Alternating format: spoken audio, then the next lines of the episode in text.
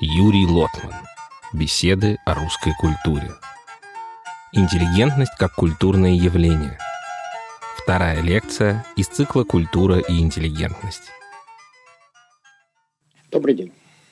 В прошлый раз в нашей первой лекции из этого цикла мы поговорили о понятии интеллигентности и о том, какие психологические комплексы стоят за теми чувствами и действиями, которые противостоят интеллигентности. И успели мы сказать, что и интеллигентность, и противостоящее ей это разрушительное чувство, которое я назвал хамством, порождаются культурой, как противоположные полюса. И то, и другое постоянно вырабатывается самой нашей э, атмосферой культурной. И существует во взаимном борении. Но при этом надо учитывать, что силы у них разные. Интеллигентность обладает огромной силой. И дальше мы увидим, что она устойчива и порождается заново в условиях, в которых, казалось бы, существовать никакое культурное явление не может. Но зато она не агрессивна. Между тем, как разрушительные силы очень агрессивны.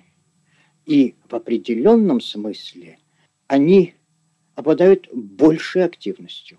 Поэтому простое равенство, даже отсутствие защиты и покровительства, ну, точно так же, как, скажем, в экологии – когда природа сталкивается с человеческой вооруженной техникой рукой, природа оказывается теперь э, беззащитной.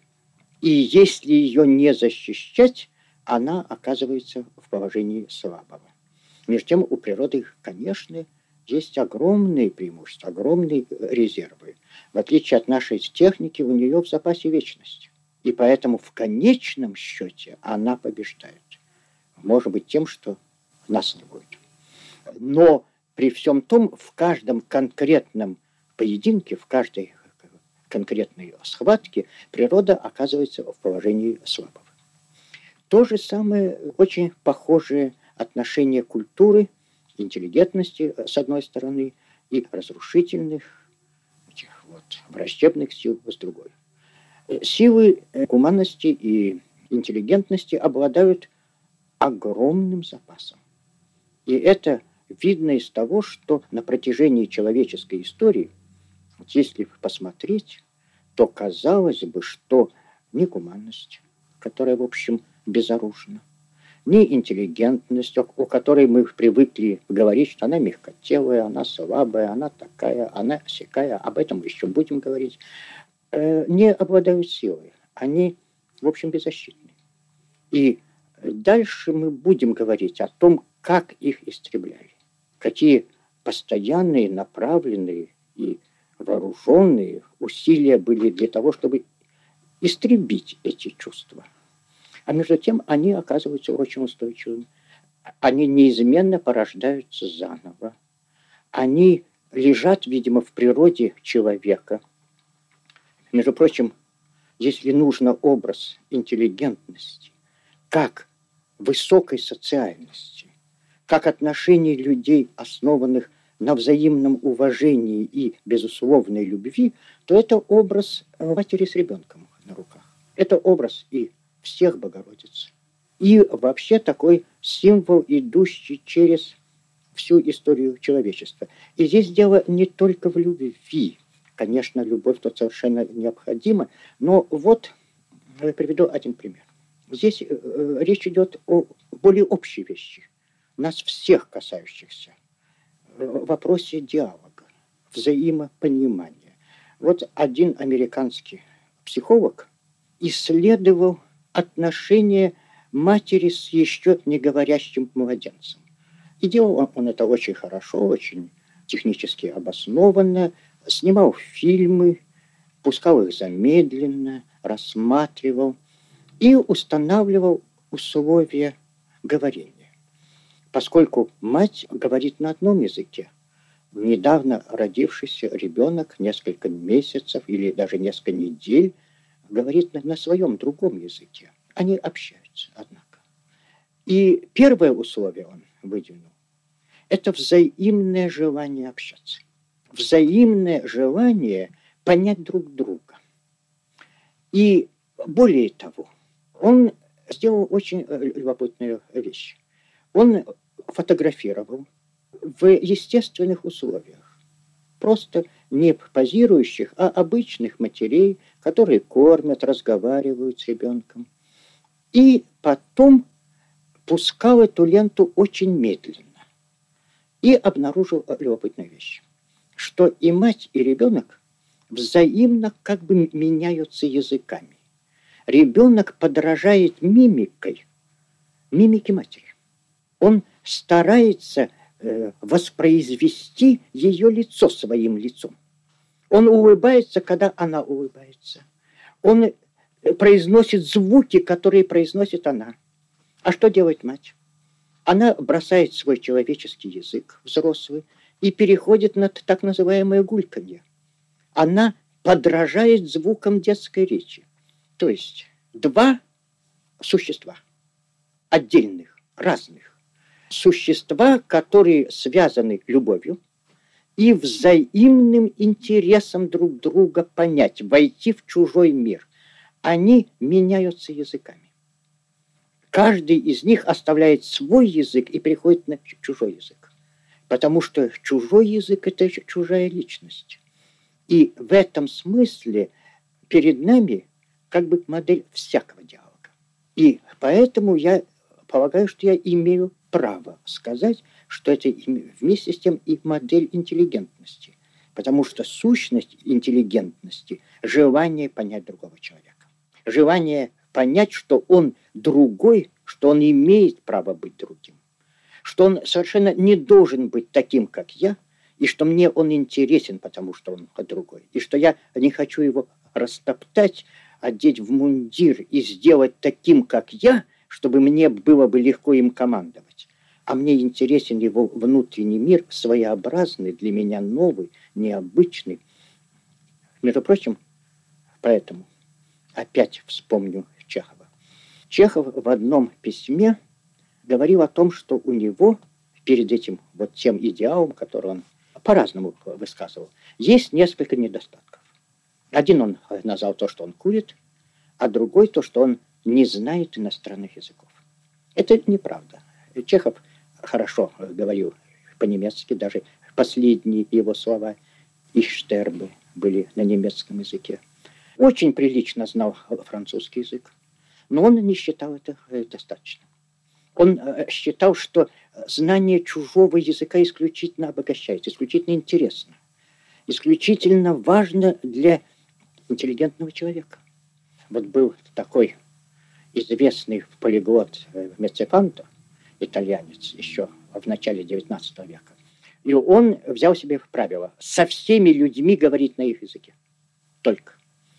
Это, конечно, правило интеллигентного человека, если бы оно было исполнимо полностью. Но не каждый обладает такой способностью. Так вот, вернемся к проблеме э, диалога и к тому, что понятие интеллигентности для нас связано с понятием интереса к другому человеку и с тем, что в XVIII веке, об этом мы будем еще говорить, называли словом толерантность. От французского «толеры», что значит, по сути дела, терпеть. Это переводится на русский язык словом терпимость. Но это означает вот что. Я уважаю другого человека. Я ему позволяю иметь свои убеждения. Я позволяю ему, и я уважаю его за то, что он оригинален и не похож на меня. Между прочим, в этом смысле есть один любопытный эпизод. В начале XIX века в России произошел такой интересный конфликт. Старый уже, ну, не такой старый, за 50 лет, историк писатель знаменитый Карамзин, был человеком консервативных взглядов. А молодые либералы, которые требовали свободы, очень его осуждали, критиковали, писали на, на него эпиграммы. Пушкин писал злые эпиграммы, хотя очень любил Карамзина. И как бы, вот как, например, декабрист Николай Тургенев, как бы отказывали ему в праве иметь свое мнение. Раз его мнение не передовое, то значит это очень плохо, что он такое мнение имеет. И жена Карамзина в одном из э, писем к своему брату, молодому либералу Вяземскому, писала, что эти, вот и, и Вяземский такой же, эти свободолюбивые люди, которые не признают за другим человеком свободы думать иначе, чем они. Они хотят, чтобы все были в либеральных мундирах. И для них свобода состоит в том, чтобы снять консервативный мундир и одеть либеральный мундир. А для Карамзина свобода была в том, чтобы вообще без мундира быть. И думать, как хочешь думать, как кажется правильным, ориентироваться на истину. Итак, э, споры эти старые. Ну вот, э, таким образом, значит, мы говорим о том, что интеллигентный человек стремится понять другого. А как стремится, а как воспринимает другого человек неинтеллигентный? Прежде всего, он убежден, что он думает правильно.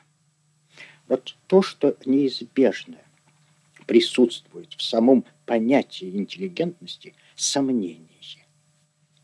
На этом стоит, э, ну, в общем, все европейское мышление. Известный французский философ XVII века Декарт, которым, как все мы помним, принадлежит известное высказывание «мыслю, следовательно, существую». По сути дела, это то, что мог бы написать на знамени своем всякий мыслящий человек, то есть всякий человек интеллигентный. Мыслю, следовательно, существую. Декарт не думал, что немыслящие не существуют. Но он посчитал, что существование без мысли не есть существование. Это нечто совсем другой ступени. Трава существует, но она не знает, что она существует. А человек отличается тем, что он знает, что он существует. Вот что значит «когито эрго сум» мыслью, следовательно, существую. Но что такое мышление? Что значит мысль для Декарта? Мышление – это право на сомнение. Способность раз в жизни подвергнуть сомнению все. Это опять-таки не означает негативного взгляда. И наивно было бы думать, что мысль Декарта состоит в том, что ничему не надо верить, что во всем надо только сомневаться мысль его другая. Если я что-то взял без того, чтобы подвергнуть сомнению, то это не моя мысль. Это чужая мысль, а я только мешок, в который эту мысль положили. Я ее получил из чужих рук, и она для меня чужая, и, следовательно, она не стала частью моей личности. А подвергнув один раз сомнению все – и потом, приняв уже свободным выбором, своим собственным душевным, духовным и умственным усилием определенные идеи, я этим идеям принадлежу. Отсюда еще одна важная черта, которая отличает интеллигентного человека от неинтеллигентного. Это то, что он имеет выношенные мысли, свои мысли, и строит жизнь в соответствии со своими мыслями.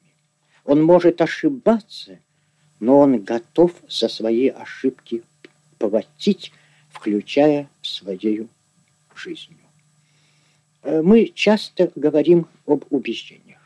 Вот у меня убеждения такие-то. А убеждения для меня измеряются очень простой вещью. Чем ты готов за них заплатить? Если за эти идеи ты можешь поплатиться тем, что откажешься от чашки кофе. Но уж на большие жертвы ты не согласен, то это не идея. Когда Толстой прибыл молодым артиллерийским офицером из Севастополя и попал в редакцию «Современника», где шли споры между либералами и демократами. Тургенев, с одной стороны, Дружинин, а с другой Чернышевский, уже Добролюбов тоже в редакции. И Толстой никак не мог понять и спрашивал Некрасова, о чем они спорят. А Некрасов говорит, как же о чем? Это же убеждение.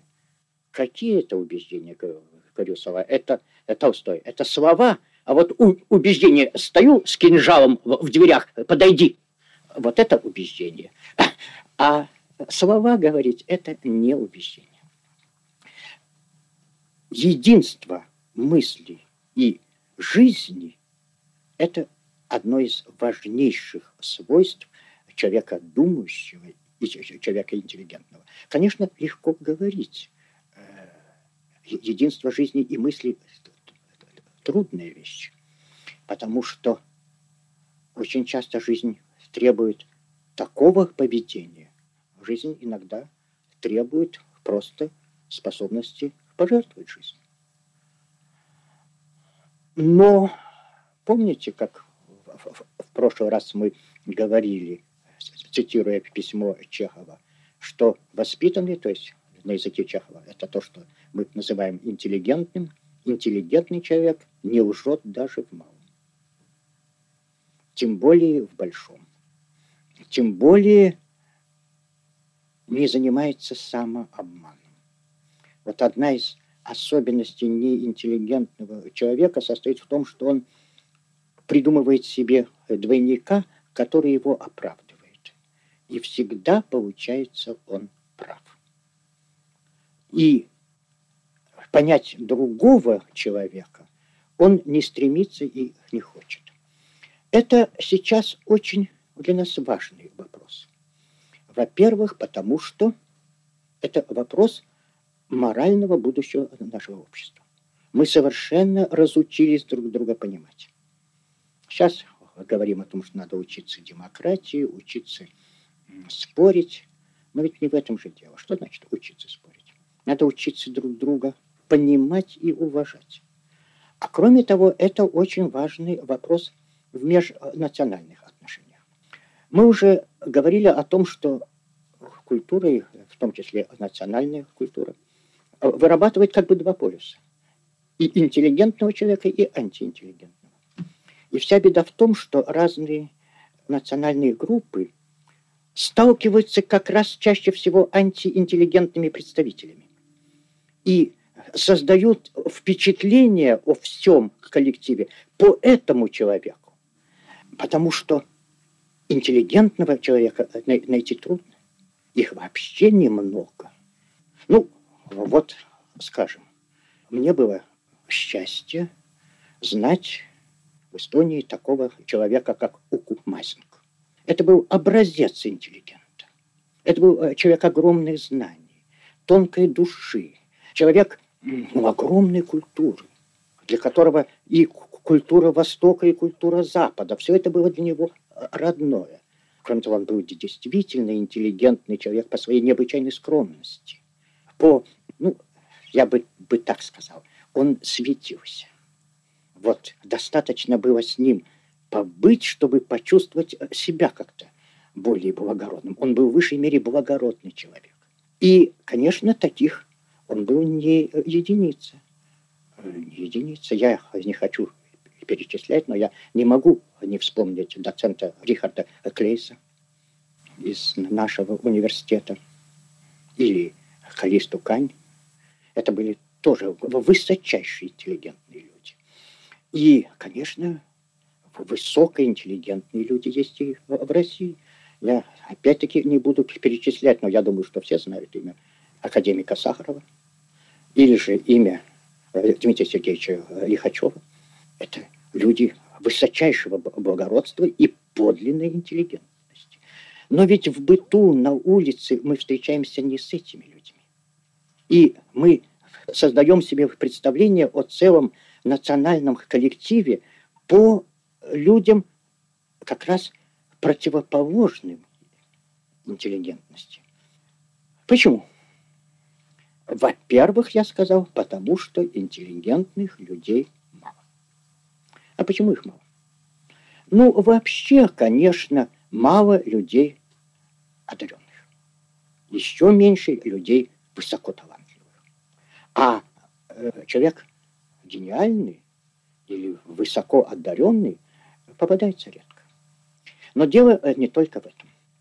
Дело еще в другом интеллигентный человек часто является самой первой жертвой разнообразных репрессий.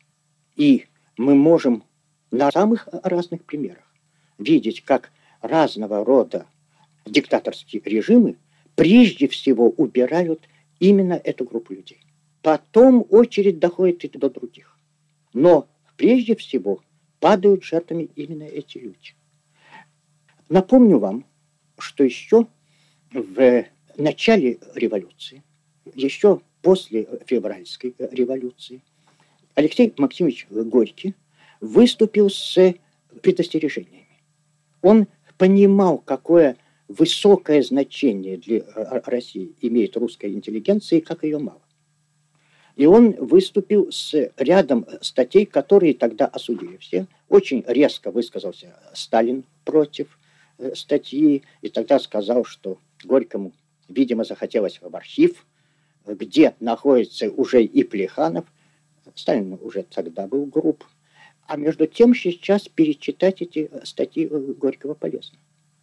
И позже, в 18-19 годах, Горький, организовав в Петрограде известное Кубу, занялся как будто бы совершенно непродуктивным делом обеспечивал людей интеллигентного труда пайком, калошами. Постоянно заступался, потому что ЧК все время арестовывал то того, то другого. Горький писал, что это крупный писатель, это известный профессор, его расстреливать нельзя. Он обладает знаниями, которые надо сохранить и передать. Вот Горькому было в высшей мере свойственно понятие, что отдельные люди аккумулируют национальную культуру. Они э, выступают как бы библиотеки и живые лаборатории. Поэтому гибель одного человека – это настоящая национальная трагедия. Потому что он уносит с собой огромную часть культуры. Ибо все записать и передать нельзя.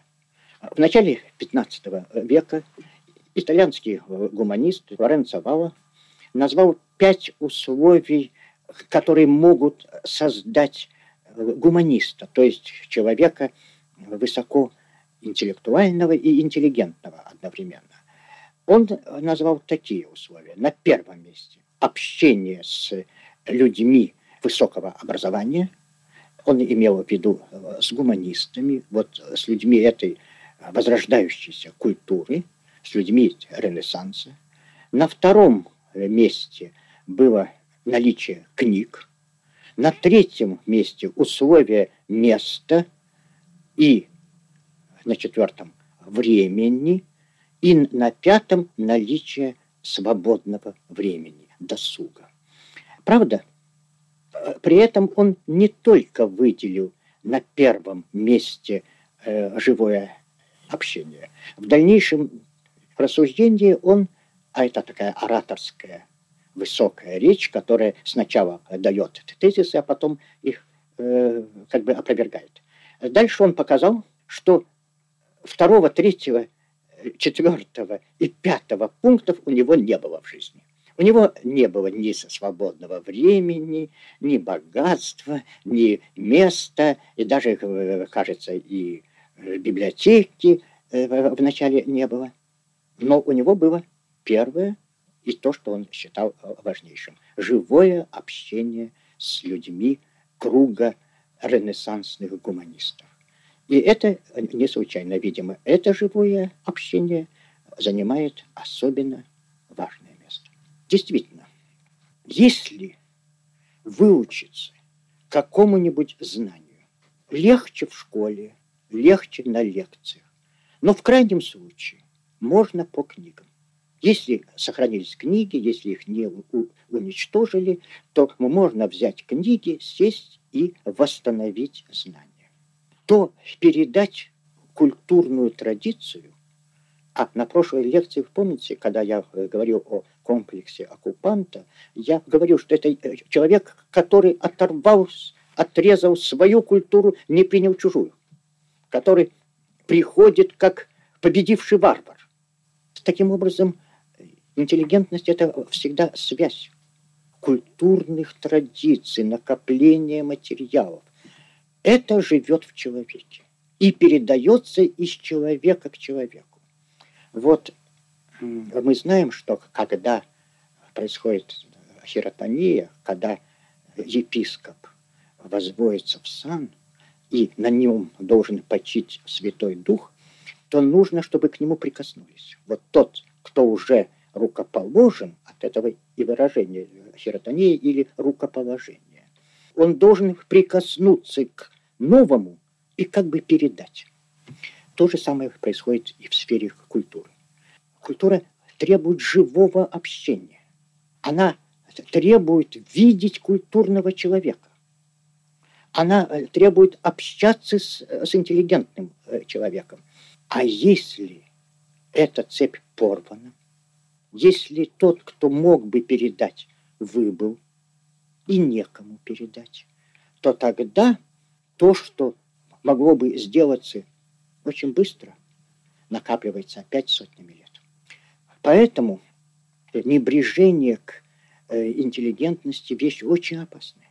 И перерыв, разрушение здесь – это такая же национальная катастрофа, как гибель библиотеки. Вот то, что, скажем, в Ленинграде было, в библиотеке Академии наук. Ну, конечно, национальная катастрофа. Не лучше Чернобыля. Таким образом, мы видим, что эта цепь очень крепкая. Она зиждется вот на тех чувствах, которые связывают мать и ребенка. Она сидит в человеке. И она очень хрупкая. Ее очень легко разрушить и сломать. Вот сейчас мы пожинаем плоды. Мы говорим уже открыто в печати с трибун о том, что научно мы отстали. Что научно мы стоим на позорном месте в мире. Где-то между странами, которые получили самостоятельность 10 лет тому назад. А почему? Ведь не было так. Здесь, конечно, огромная вина тех, кто несет ответственность за потери в, в интеллигентных людях и в людях-носителях культуры. Я именно подчеркиваю, в интеллигентных людях, а не в образованных людях.